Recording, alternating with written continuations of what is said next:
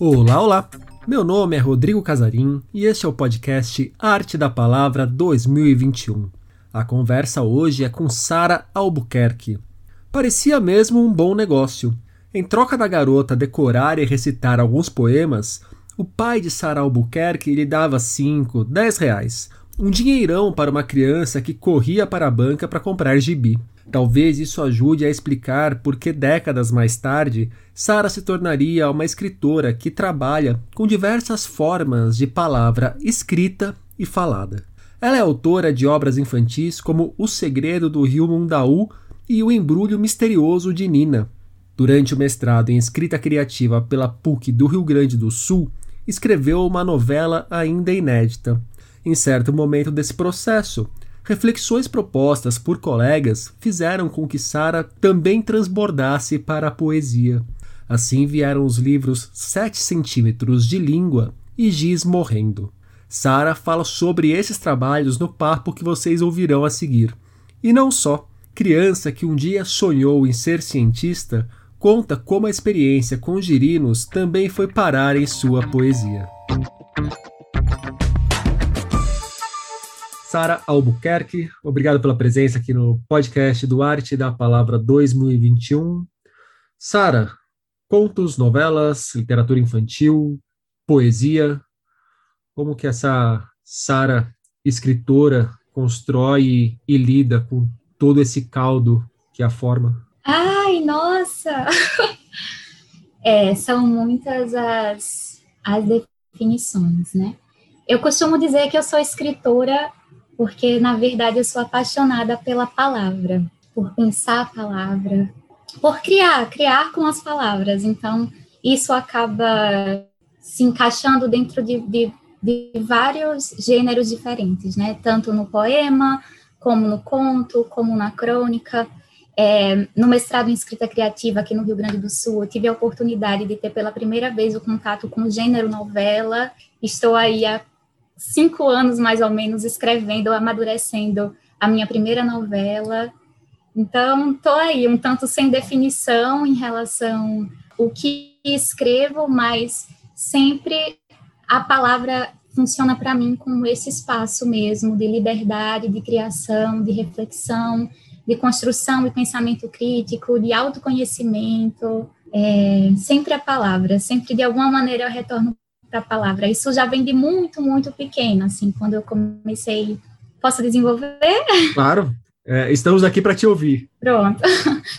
Como eu, sou, eu sou bastante tímida, na verdade, embora eu atue como performadora literária, as pessoas acham que por causa desse meu contato com o teatro, de alguma maneira eu tenha uma certa desenvoltura com a fala, mas é bem diferente ser a Sara performadora literária que parte a que parte de um texto para expressar aquilo da melhor maneira, né, para quem está assistindo, e ser realmente a Sara intimista, a Sara que tem N inseguranças.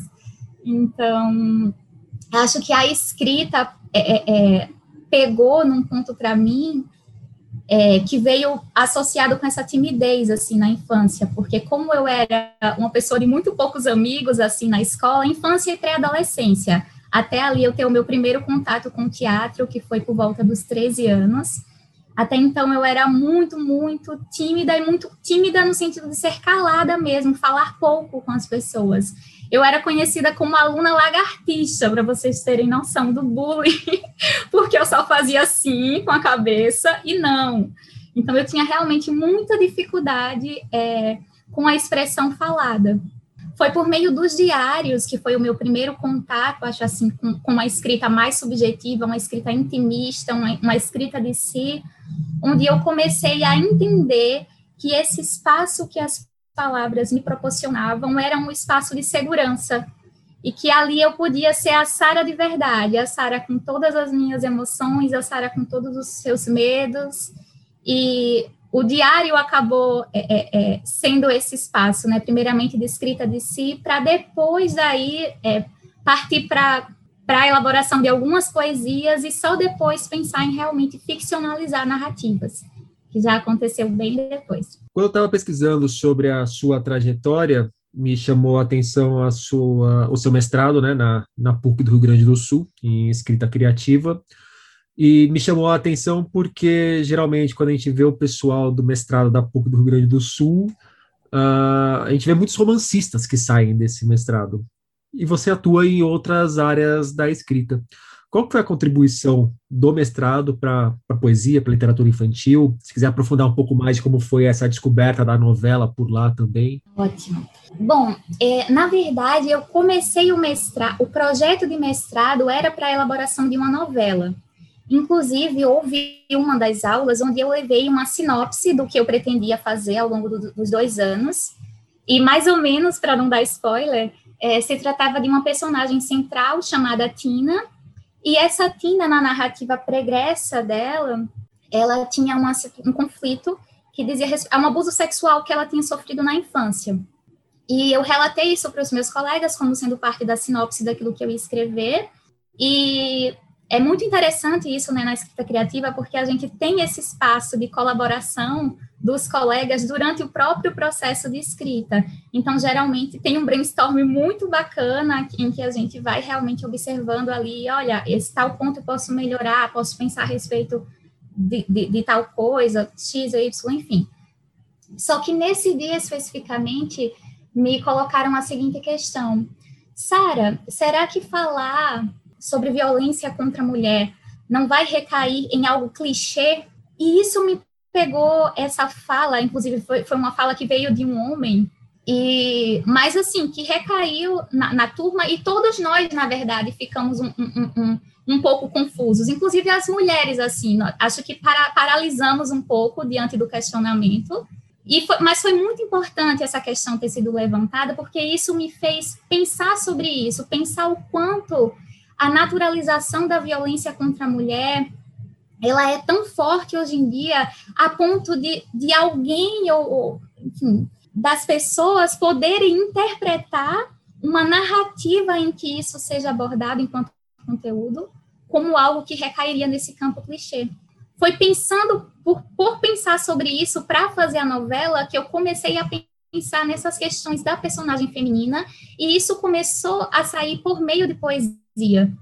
Então, na verdade, eu comecei um projeto no mestrado em escrita criativa para escrever uma novela, e resultou de fato nisso. Eu consegui terminar a novela, ainda não publiquei, né, mas terminei para a conclusão do mestrado. No entanto, nesse caminho aí, eu senti a necessidade de me voltar para as poesias como uma forma de urgência mesmo, para pensar questões de violência contra a mulher. E aí eu falo de violência contra a mulher como um todo, não mais a questão da violência física psicológica como eu abordo no livro. E foi aí que acabou surgindo sete centímetros de língua. Pensando numa literatura, acabou dando vazão para outra. Isso, exatamente. Acabou facilitando esse contato diretamente com a elaboração de poemas de uma maneira mais técnica, porque eu acho que antes a poesia ela sempre me perpassou, porque meu pai é um leitor assíduo de poesia, então eu sempre tive contato com poesia desde muito cedo. Augusto dos Anjos, dos Anjos assim, é, foi, eu decorei vários poemas de Augusto dos Anjos porque ele é, ele era daqueles pais que, que de certa forma, me instigava a performar e decorar os poemas, e em troca ele me dava 5, 10 reais, que nos anos 90 era muita coisa, e com esse dinheiro eu costumava comprar gibis, gibis da Turma da Mônica, especificamente, que eram os meus favoritos. Então, meu pai acabou servindo também, além de ter da, da figura dele, né, de, de, de, me lembrar sempre dele. A gente só se via de 15 em 15 dias que ele que ele trabalhava em outra cidade e vinha voltava para casa de 15 em 15 dias.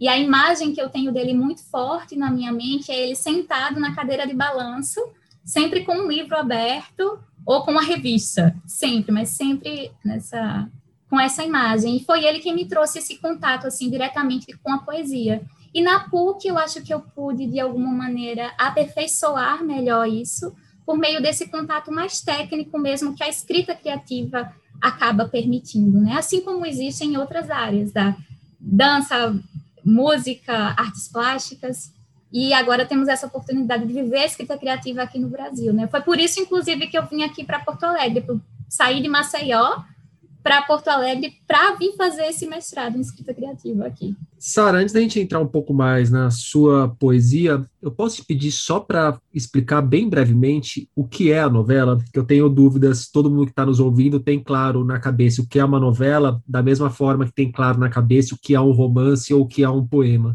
Tá, eu vou partir então do conceito que eu aprendi durante o mestrado de escrita criativa. Nós temos aulas diretamente com o professor Assis Brasil, que é um grande romancista, um grande escritor, responsável pela oficina de escrita criativa que nós temos aí há mais de 30 anos no Brasil, né? A primeira oficina de escrita. E também tive a oportunidade de fazer a oficina de escrita com o professor aqui. E ele, ele, ele faz a seguinte diferenciação entre novela e romance a novela seria uma narrativa que ela se passa, tem como, tem como centro apenas um personagem central. Então, toda a narrativa, ela gira em torno desse personagem, que no meu caso é uma personagem que se chama Tina.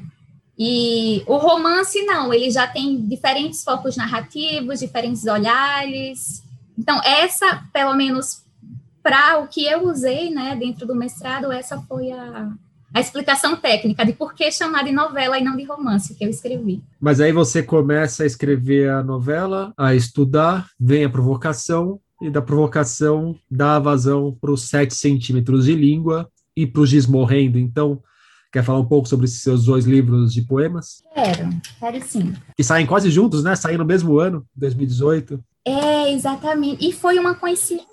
Isso, foi uma coincidência, assim porque são livros bem diferentes no, no, como eu diria, no sentido de resultado, assim, do, do, que foi produzido. O Giz Morrendo, na verdade, ele foi, embora 7 centímetros tenha sido publicado primeiro, é, Giz Morrendo é o que eu digo que foi o meu primeiro grito.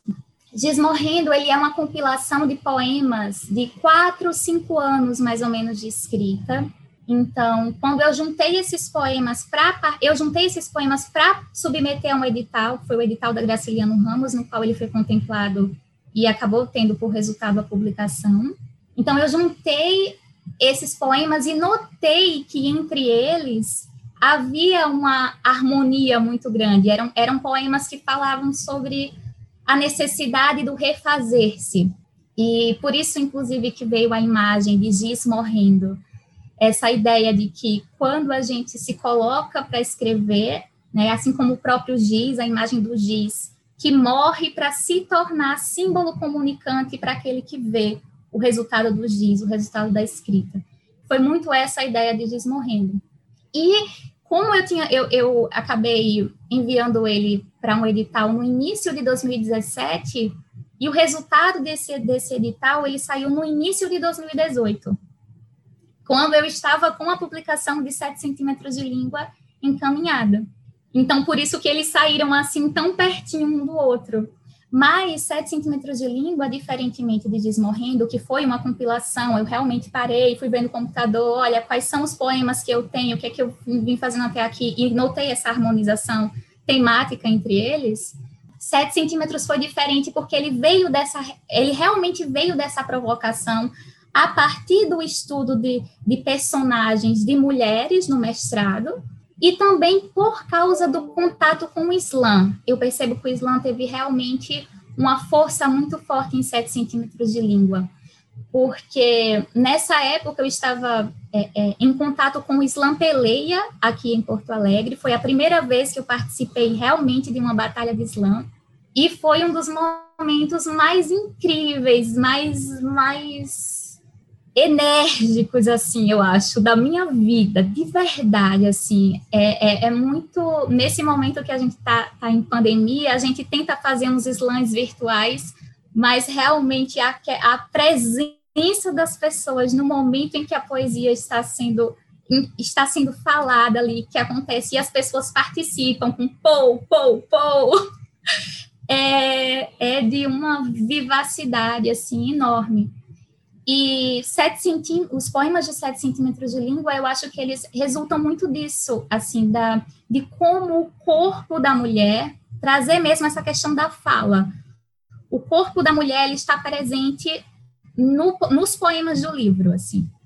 Inclusive, na dedicatória, deixa eu só abrir aqui, na dedicatória, eu faço esse convite, assim, é, a todas e todos que pensam, logo podem se mudar dos caducos pensamentos, fazendo esse convite mesmo ao pensamento, né? O convite ao pensamento é um convite à, à existência, né? Então, fazendo, que, trazendo essas pessoas para para ler o livro e ler o livro com o corpo, ler o livro com com a performance também. E quando você lançou 7 centímetros de língua, pelo que eu já li de você também, é, você teve um, um retorno da, dos leitores e das leitoras, principalmente, uhum. que te surpreendeu. E não foi exatamente um momento fácil, né? De, da sua poesia não. bater as pessoas e voltar para você com uma força muito grande. Como que foi esse, esse processo? É, na verdade, a escrita de 7 centímetros de língua, embora tenha sido muito difícil entrar em contato, inclusive, com violências que aconteceram comigo, assumir que, que, essas, que, essas, que esses conflitos, que essas violências fizeram parte da minha história, entender que, que hoje eu sou uma mulher forte e, e, e, e consigo olhar isso de frente como algo que já passou, mas que sim aconteceu, é, escrever sobre isso, eu acho que de alguma maneira me trouxe um alívio, porque eu entrei em contato com a minha própria história e legitimei que ela aconteceu. E independente né, de, de coisas ruins ou boas, é sempre importante quando a gente se autoriza a legitimar a nossa história. Então, foi um processo muito doloroso no, no, o processo de criação, mas no, no, o resultado foi realmente de alívio. No entanto, quando realmente o livro foi para o mundo, foi publicado, e eu tive esse feedback, principalmente das leitoras, é, no sentido de empatia mesmo, de, de elas lerem os poemas e se reconhecerem ali, se reconhecerem dentro daquelas violências, dentro daque, da, daqueles estereótipos que tentam nos enquadrar o tempo inteiro, da mulher que tem que ser delicada, da mulher que tem que se comportar de uma determinada forma, pensar de um, de um determinado jeito, escrever de um determinado jeito, porque tem até isso, agora que eu me vejo e me legitimo como escritora, até isso eu tenho que o tempo todo estar atenta mesmo, me observando, porque o machismo ele está muito implícito na, na estrutura social. Então, às vezes, eu tenho que realmente ter, ter cuidado para que eu não me coloque numa situação de me enquadrar dentro desses estereótipos dos quais eu estou tentando sair há tanto tempo.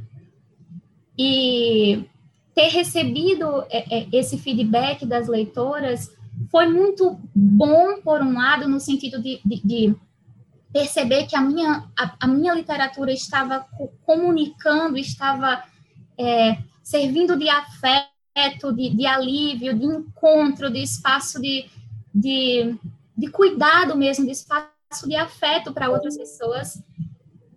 De certa maneira, isso também mexeu comigo num sentido negativo, eu acho, diria assim, porque era como se o tempo todo eu tivesse que entrar em contato com essas violências, sabe? Eu escrevi o livro para tentar colocar isso para fora e, e, transformei, né, em, em, poesia e tipo, ah, tá bom, foi para o mundo. E de repente eu, eu, eu me vi sendo lembrada disso o tempo inteiro. lembrada que essa violência existe, lembrada que somos é, no, no, início do livro também, pegar aqui novamente o livro, depois da dedicatória, tem uma epígrafe da Lídia Fagundes Teles, do livro dela, Disciplina do Amor, e em seguida eu começo o livro assim, Cara leitora, caro leitor, supondo que as estimativas infelizmente não mudem, se você demorar uma hora para ler esse livro, nesse meio tempo, 503 mulheres terão sido vítimas de agressão física no Brasil. Se você demorar um dia para ler esse livro, nesse meio tempo, 12.072 mulheres terão sido vítimas de agressão física no Brasil. Se você demorar 15 dias para ler esse livro, nesse meio tempo, 181.080 mulheres terão sido vítimas de agressão física no Brasil. Se você demorar um mês para ler esse livro, um mês. Um mês. Nesse meio tempo, faça as contas. E o livro começa com esse convite para que as pessoas é, reflitam que enquanto a gente realmente não pensar sobre isso, não colocar a mão na massa em relação a essa desconstrução, desconstrução mesmo do machismo, o resultado que a gente tem é, são mortes. É, resumindo, é mais ou menos isso. Eu acho que esse feedback foi muito bom, de, de, de uma certa forma, mas, por outro lado, acabou me lembrando o tempo todo que nós estamos tendo que lutar sempre, constantemente, em, com as, contra essas violências. E foi muito difícil, acho, me dar conta disso. Sara, para encerrarmos nossa conversa, quer deixar mais um poema para gente? Ah, eu quero. Eu vou ler então um poema que está no meu novo livro, que está no Prelo, que é um livro, diferentemente desses dois, já tem uma outra pegada, mas que diz respeito a esse contato, essa descoberta, eu acho, que eu comecei a ter do meu corpo enquanto mulher com aquilo que é animalesco, com aquilo que é selvagem. E eu comecei a perceber a minha relação com os meus animais internos e com os meus com os animais externos também. E houve uma situação quando eu era criança, eu acho ainda, na aula de ciências, em que eu criei girinos. eu queria fazer um laboratório em casa e eu tinha um tio, o tio Reginaldo, que ele era um paizão assim para mim.